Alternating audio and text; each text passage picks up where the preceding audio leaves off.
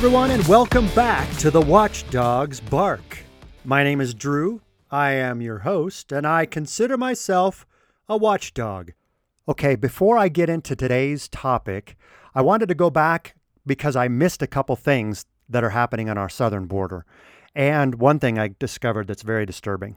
Uh, number one, things are now so bad on our southern border, this administration is pulling air marshals off of our planes and putting them down on the southern border.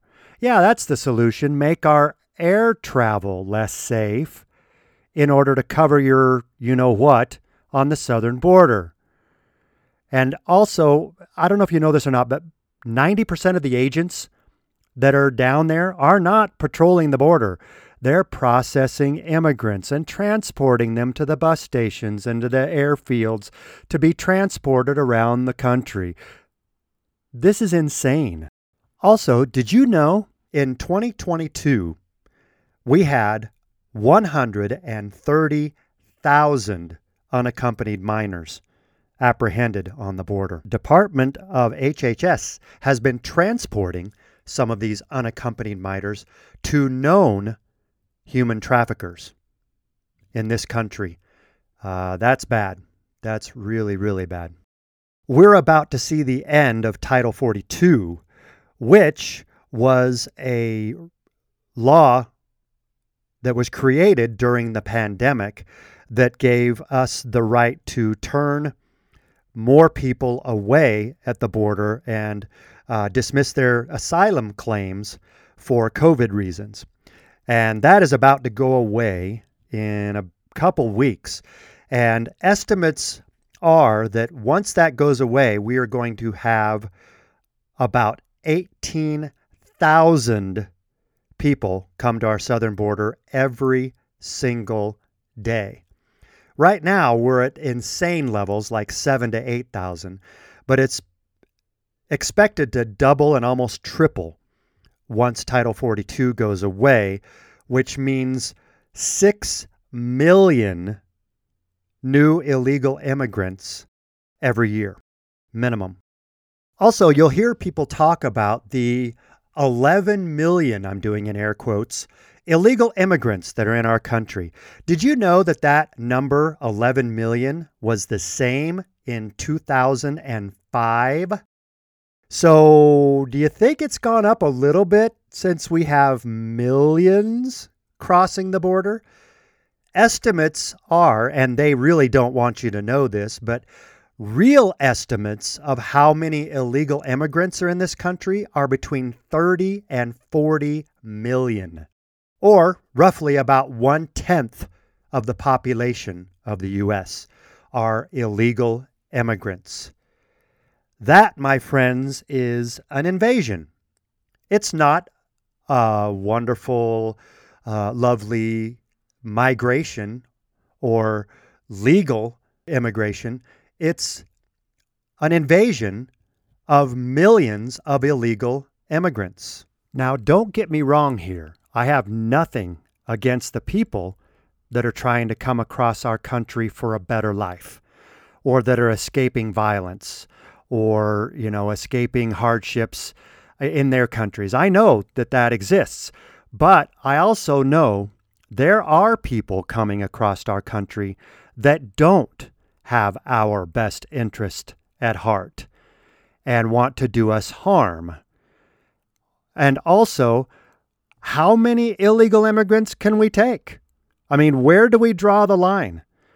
And there is a big difference between immigrants that are coming here legally and immigrants that are coming into our country illegally. I'm all for legal immigration and even increasing it. We allow about a million a year in our country legally. But I am all against illegal immigration. If you really want to come to this country, do it the right way. And don't cut in line and hurt the people that are trying to do it legally. The Protection of Marriage Act that's being passed. Um, I have always supported my gay friends and I have been a supporter of gay marriage. However, I wish gay marriage would have been passed constitutionally. It was not. Obergefell basically reinterpreted the 14th Amendment. And what's really supposed to happen at that point, constitutionally, is with that new interpretation in mind, that con- uh, amendment is supposed to go back to Congress and they create a new law or an interpretation of the law based on that interpretation by the judicial branch or SCOTUS. And really quickly, I want to say something about the Protection of Marriage Act. Uh, it on the surface, it seems like it's only interested in codifying gay marriage. Uh, so Obergefell isn't overturned by SCOTUS. But really, it seems to me, if you read the wording, it wants to force religions that don't accept gay marriage to do so, that they would be forced to perform gay marriages. And like the cake decor- decorator and the website designer and all that, it's basically wants to say that you have to accept this as marriage. Again, I'm conflicted about this because I do support my gay and lesbian friends, and love is love. I want everyone to have that union and relationship. But it seems to me like this is more about punishing Judeo Christian values than it is about codifying gay marriage. What I wish would have happened when the original law was passed is each side would have had to sacrifice something and each side would have had would have gained something because then it's a law that I would get behind. I really honestly don't support any laws that were passed with only one side partisanly. And a lot of people really get joy, joyous when they're around me and say, Oh, good, then you don't support the Trump tax cut. Nope. I also don't support Obamacare. I also don't support the uh, what Inflation Reduction Act, which honestly has nothing to do with inflation reduction. It is the biggest boondoggle for climate change that has ever been passed by our government. But nope, I don't support any laws. I think it ought to be a law where at least one or two people from the other side of the aisle are willing to shake hands and pass the law. That means sacrifices must be made on each side. My thought about gay marriage was, and I've talked to my gay friends about it, and they are like, oh, that makes sense. Here's what I would, would have proposed had I been a legislator at that time. I would have said, okay, let's make all civil unions in our country the same. Legally binding, exactly the same, legally in or in the eyes of the law, uh, is in association to like hospital visitation and uh, and having co-insurance and and all that stuff, and then allow straight couples to have a separate ceremony and call it a marriage. That way, the word marriage is preserved between a man and a woman, but gay and lesbian couples have the same rights as heterosexual couples in the eyes of the law. That way, both sides had to sacrifice something and both sides gained something. What do you guys think? Once again, let me know what you think by writing me at drew at thewatchdogsbark.com. I welcome all comments, positive and negative, and uh, whatever you want to send my way, I welcome it. All right. So that's what I feel about this Protection of Marriage Act. Again, I'm for it, but I want to see both sides make a sacrifice. I want to see both sides understand that there needs to be a compromise. One side cannot get everything they want, and the other side get nothing because that's when the conflicts happen. That's when the bad feelings happen. One side feels completely slighted, and one side is completely victorious. That should never be the case when making laws. And honestly, I don't think our founding fathers wanted that to happen that way. Okay, then one quick thing about this James Baker story. My goodness, how convoluted is this? Okay, let me break it down for you. James Baker was legal counsel for the FBI during James Comey's reign as director of the FBI, and he was the one that instructed James Comey not to indict Hillary Clinton. Okay. Then he was also the one that suggested Robert Mueller have an investigation into Russian collusion, which they never proved. They, they proved Russian interference and meddling, and Russia's been meddling and interfering in our elections for decades. We interfere in theirs. You know, they we China interferes in ours, and you know that's just everybody meddles uh, with other people's elections. That's just something that can't be controlled. But they did not prove actual collusion between the Trump administration and Russia. So uh, that is something to think about. But now consider this James Baker became the legal counsel for Twitter when the Hunter Biden laptop story broke. He was the one that counseled all the Twitter employees to block that story and delete it. And there were many employees in Twitter that were all too happy to comply because they shared his ideology that we must protect Democrats at all cost. And we must indict and find dirt and dig up whatever we can on Republicans at every chance we can.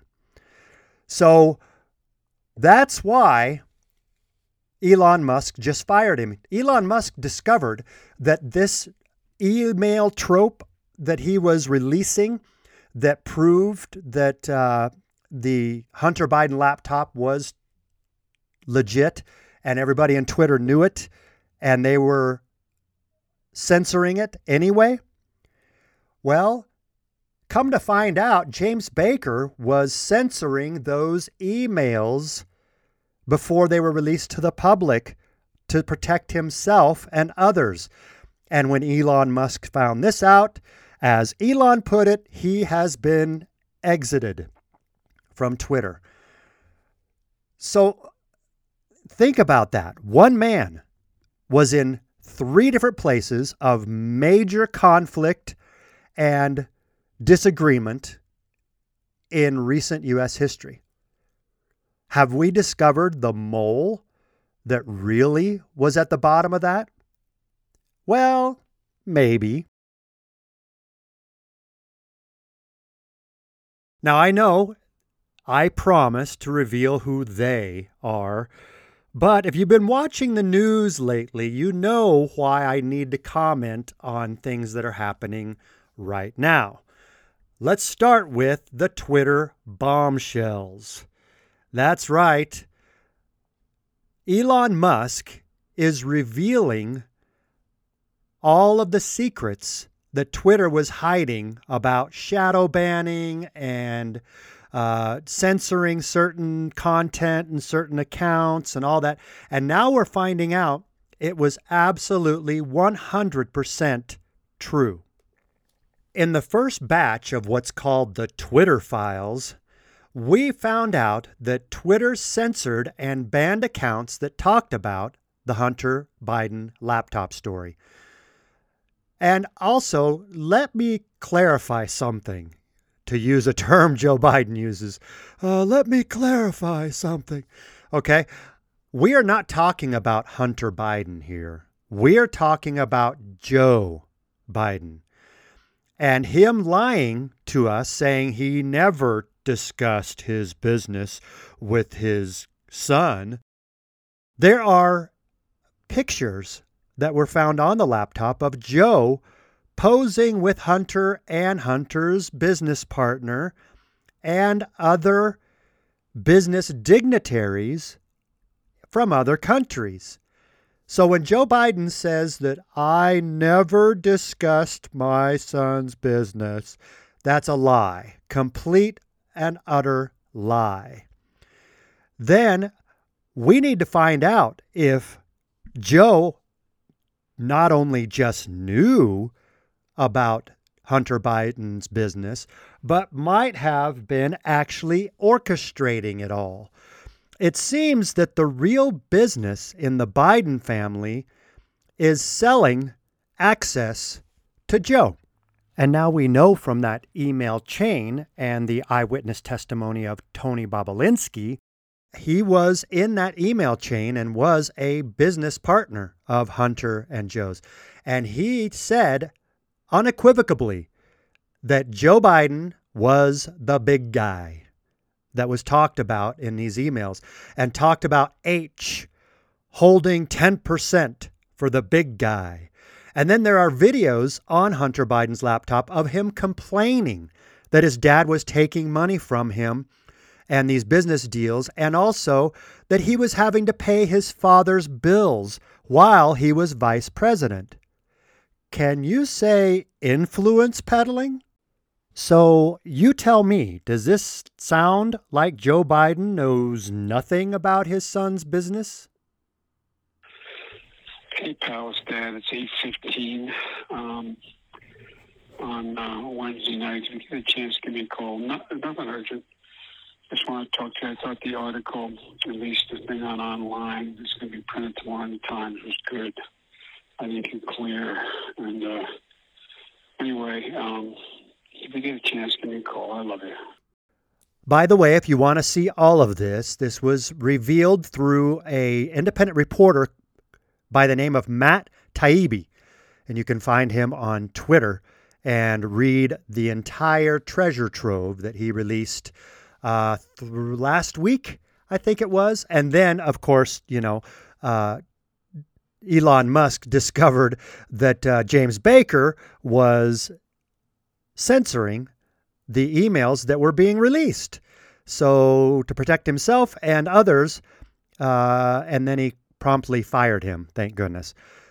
Now, in the second release of Twitter files, it was through another independent reporter uh, that used to write for the New York Times, Bari Weiss. And she was fired from the New York Times for allowing Tom Cotton to do a opinion piece and print it in the New York Times. And Shame on her for doing that. How dare she allow someone from the other side to talk about their opinions in the New York Times, the great bastion of the news world? Actually, the New York Times is not that great. Uh, to be honest, they actually covered a lot of the things the Nazis did during World War II and uh, covered for Hitler. So, yeah, there's that. So, okay, uh, just to talk about the release through Bari Weiss. Now we know that Twitter lied about shadow banning accounts and censoring content or limiting the reach of certain accounts they didn't like. And the reason why we know this now is we have their internal emails where they talked about creating a blacklist of accounts and putting serious limitations on the reach of certain accounts. So even the people making these tweets and retweeting things didn't know that their accounts were really flagged and cut down in their reach. So instead of, say, you know, like, uh, uh, Turning Point USA with Charlie Kirk. He has, you know, hundreds of thousands of followers. And what they did is restricted the reach of his account when he retweeted something. Only a very small percentage of the people that followed him got to see that. Same thing happened with Dan Bongino. Now, that alone is bad, but the real problem is they were restricting tweets from a medical doctor, a graduate from Stanford University Medical Center. His name is Dr. Jay Bhattacharya. when he was talking about how these lockdowns were dangerous for children and the long term bad effects that could happen with these children being locked down for long periods of time. And Twitter blacklisted him and limited the reach of every one of his tweets.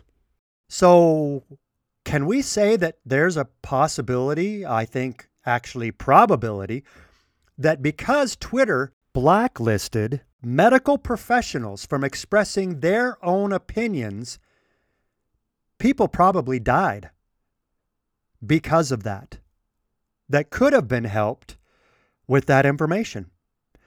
These lockdowns could have ended much earlier, and children could have returned to schools much earlier, and the academic progress wouldn't have been hampered so severely.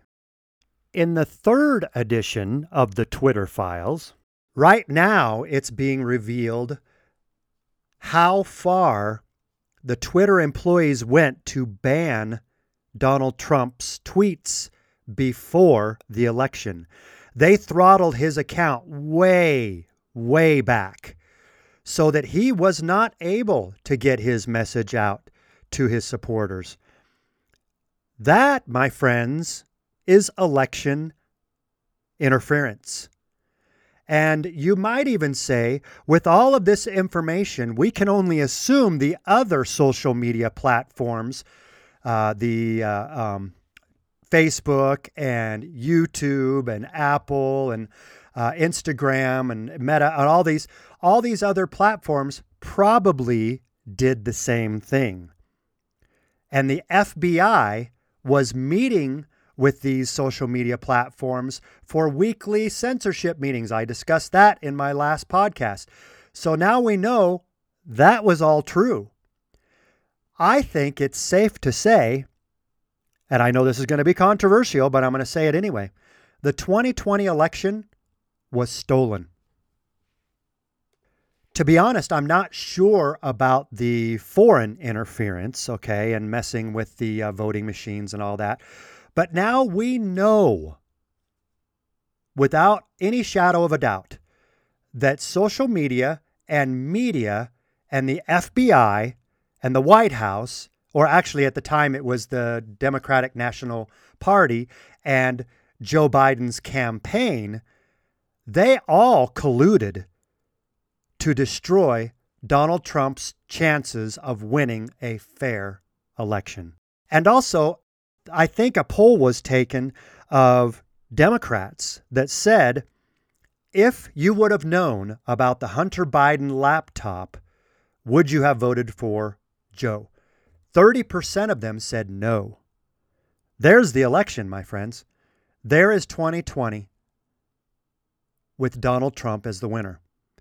If Twitter and Facebook and Instagram and YouTube and Apple and Google had not all put their thumb on the scales. And then add on to that corporate America and the DNC and the media companies, ABC, NBC, CBS, MSNBC, CNN.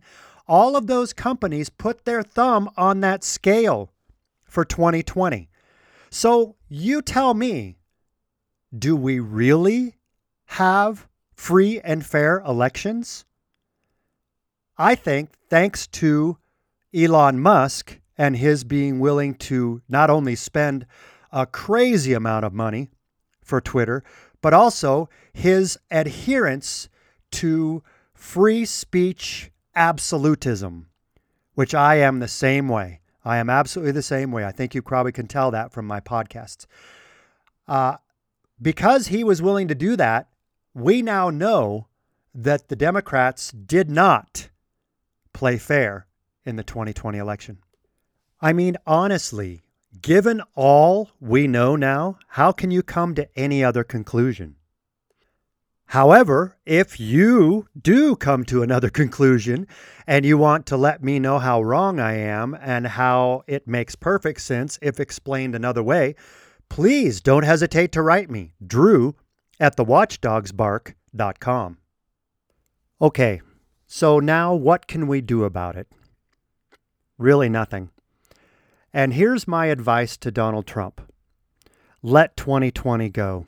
Yes, yes. The DNC and media, social media, corporate America, everyone put their thumbs on the scales and made the election unfair. And yes, it's unfair to your supporters that a fair election did not take place. However, all of those rules that were changed, yes, they were changed unconstitutionally in some of the swing states, especially Pennsylvania. All those are changed now. The Republican Party is going to have to figure out how to play the game by the rules that are set right now until they can take power and change the rules back. So, Republicans are going to have to figure out their ground game. They're going to have to figure out ballot harvesting. They're going to have to uh, accept ballots without signature verification and without address verification. And they're going to have to convince their constituents to vote early.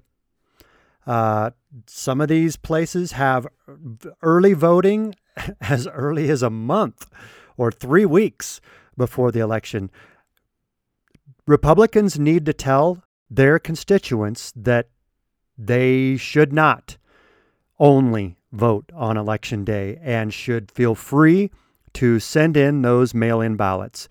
Because unfortunately, there are some states now that allow unlimited mail in ballots.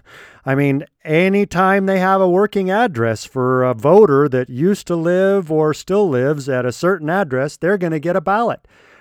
So Republicans have to adapt with what is going on right now with elections until they can change them. And they're going to have to play the game by those rules.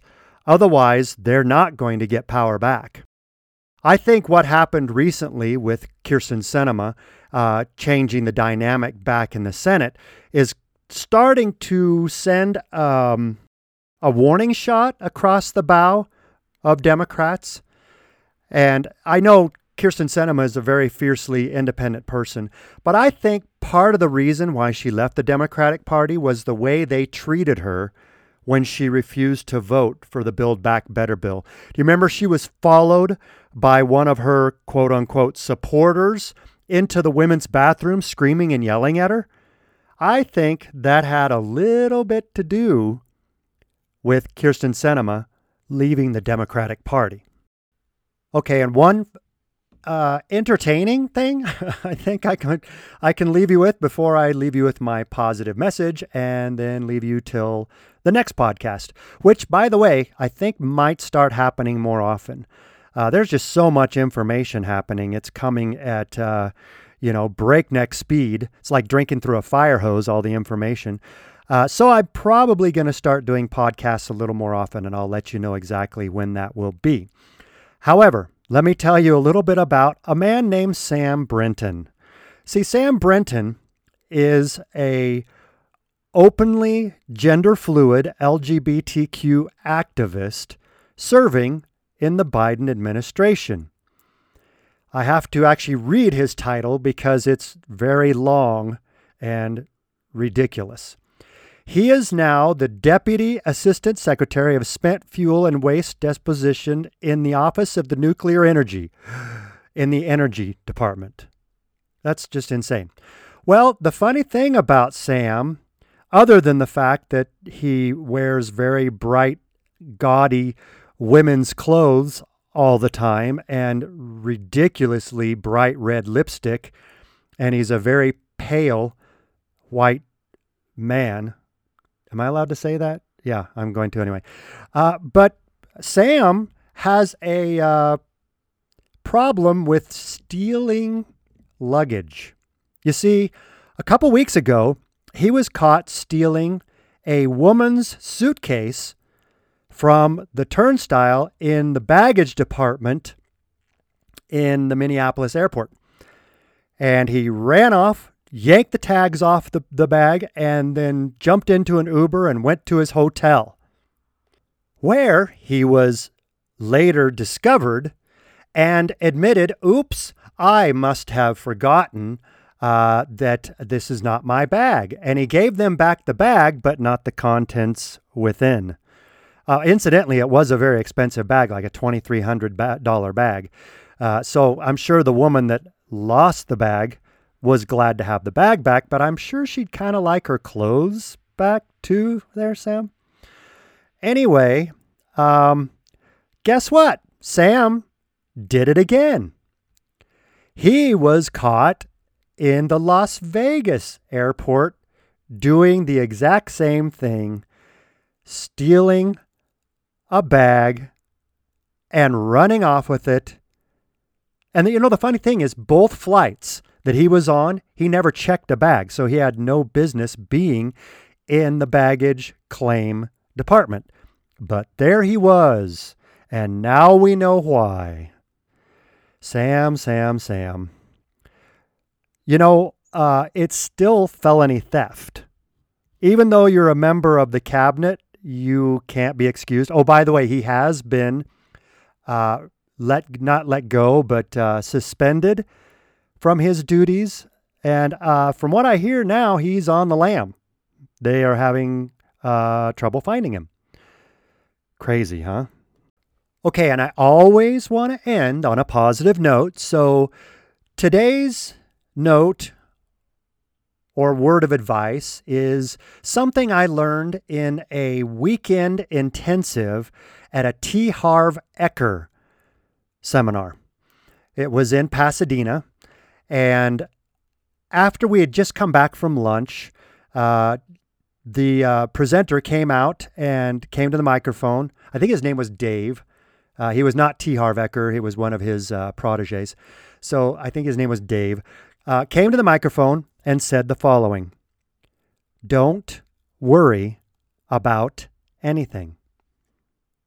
And of course, everyone was murmuring around the the uh, hotel ballroom, you know, just saying, "Well, what about this? What about medical? What about this?" You know, and he stopped everybody and said, "99% of the things we worry about never happen." So, do you want to be wrong 99% of the time or 1% of the time? The choice is yours. Think about that. And once again, we've come to the end of this podcast. Thank you so much for listening. Uh, tell everybody about this. I would again, I want to get a big community discussion going about all these things. I'm sure you don't agree with everything I say, and I certainly hope not. Uh, if you do, great. Keep following and uh, send those emails to drew at thewatchdogsbark.com. And until next time, create an amazing day.